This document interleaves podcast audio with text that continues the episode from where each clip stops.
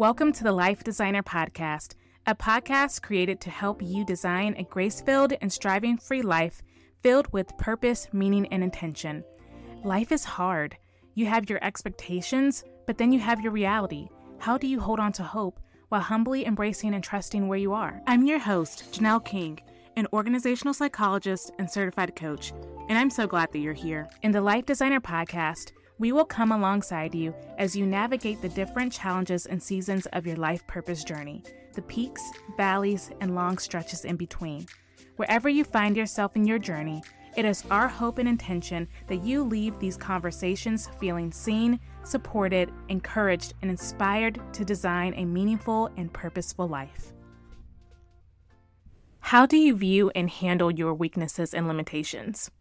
I had recently shared in a few notes and posts here on Substack that I'm in a low capacity season for what I can handle and accomplish.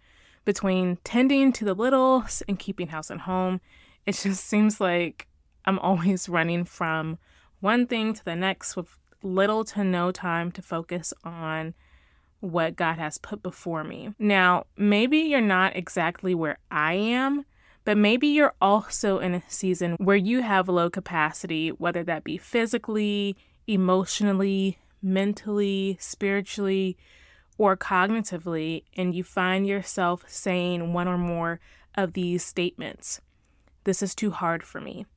I'm bad at this. I don't know what to do. I'm not smart enough. I feel like an imposter. I'm too young. I'm too old. I don't have enough experience. I'm too tired. I'm too sad. I can't do this on my own. I'm not the type of person who is good at these things. I'm scared.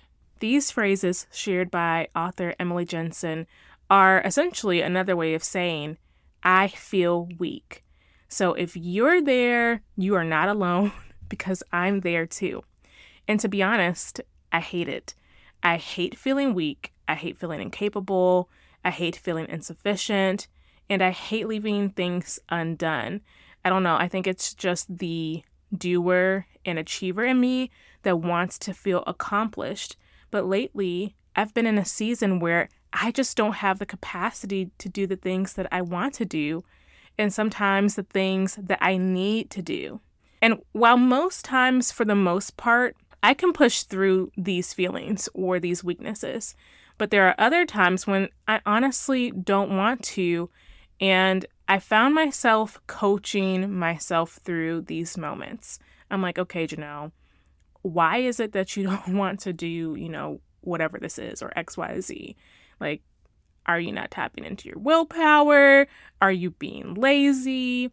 But as I started really just analyzing my situation and coaching myself, I realized something. It's not that I'm lazy, it's that I am limited. you know, there is only so much that I can do. So I had to come to the terms with that I can't do everything and I cannot be all things to all people. I am limited. So I wanted to talk about this today because oftentimes when we think about our weaknesses, we see it as an issue of discipline or willpower and don't get me wrong, sometimes it is. You know, sometimes we'll go into our bouts where the only thing that we want to do is, you know, binge Netflix or do something like mindless scrolling on social media. Or sometimes we just give into our flesh and it's a sin issue, right? But other times it's because we're limited the reality is, we are finite creatures with a finite amount of time, energy, and resources. But we we want to be unlimited. We want to stretch our limits. If we could just stay up a little longer, work a little harder, try a little harder, use more willpower to push through. But is willpower really enough? You know, is it a true measure of strength and resilience? These are questions that I've been thinking about lately, so I wanted to talk about willpower and its relation to weakness. So let's break down what willpower really is and the psychology behind it. So, the American Psychological Association defines willpower as the ability to resist short term temptations in order to meet long term goals. So, one who has willpower is often able to resist temptation and delay gratification to meet their goals, control unwanted thoughts, feelings, urges, impulses, or responses, or overcome challenges and obstacles to achieve their goals. So, many times when we hear about willpower and how it's utilized or leveraged, usually we're hearing it in terms of diet culture, right? Or abstaining from something or yielding willpower to achieve goals. But willpower is affected by more than our mindset, motivation, or self discipline. So, the first misconception is that willpower is often viewed as a character trait or a measure of strength or weakness. So, what I mean by that is that willpower in this view is something that you automatically have, right? It's a part of your character, it's a part of whether you're strong or not. So that means if you didn't accomplish your goal or finish your to do list, then that means that you didn't work hard enough, you didn't try hard enough, and you really didn't have what it takes. You know, it's a part of your your nature, right? And so this view fails to take into consideration that there are actually other factors beyond physical, biological, psychological, or even environmental factors that can affect our ability to yield willpower in certain situations, right? And then there's the second misconception, which is willpower is a fixed trait. So, new research in psychology and neuroscience reveals that willpower can actually ebb and flow based on multiple factors. So, Michael Inzlicht, a professor of psychology up at the University of Toronto and the principal investigator at the Toronto Laboratory for Social Neuroscience, he insists that willpower actually serves or acts more like an emotion. So he says, just like we don't run out of joy or anger. Willpower, it more so ebbs and flows based on what is happening to us and how we we feel. So it's not that you're lazy or you're not strong enough. You know, every time you're stressed, tired, or carrying a heavier mental or cognitive load, it diminishes your ability to show up or push through based on sheer willpower or determination. And that's something that I had to realize um, because I was coming down hard on myself. And I would be like, Janelle, you should be able to push through or you should be able to suck it up and do what you have to do. And I started to condemn myself and say, oh, you're just being lazy or you're just procrastinating. And when I thought about it, one of my strengths is self discipline. And so, for the most part, most times I can just muscle things through or just focus and get things done. But in this season, there is a lot of constraints on my time, on my energy, and my resources being the primary parent at home with my children, and majority of the times being a solo parent due to the nature of my husband's job. And so there are times when, yes, I could do something else, but I physically, emotionally, cognitively, mentally, and spiritually just, I just can't do it, right? And so even if you have the ability to do something and you have the self discipline to do it, at any moment, there are many factors that can affect your capacity and limits.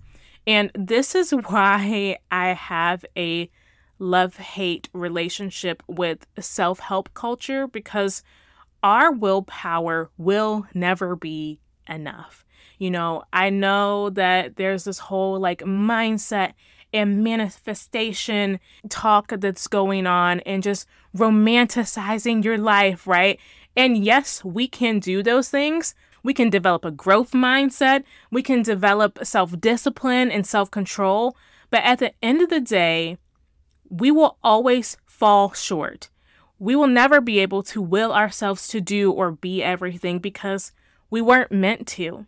I shared a little about this in my last Substack post, and I'm going to actually read the quote. But I, I said, you know, we want to stretch our limits, stay up a little later, work a little harder, be more and do more. But sometimes God wants us to do less so He can carry us through the rest. He wants us to become less so He can be made great.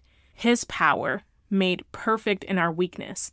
It's a part of His glory, His divinity characterized by His unlimited nature, His omniscience, omnipresence, and omnipotence. His very existence and essence defies limits.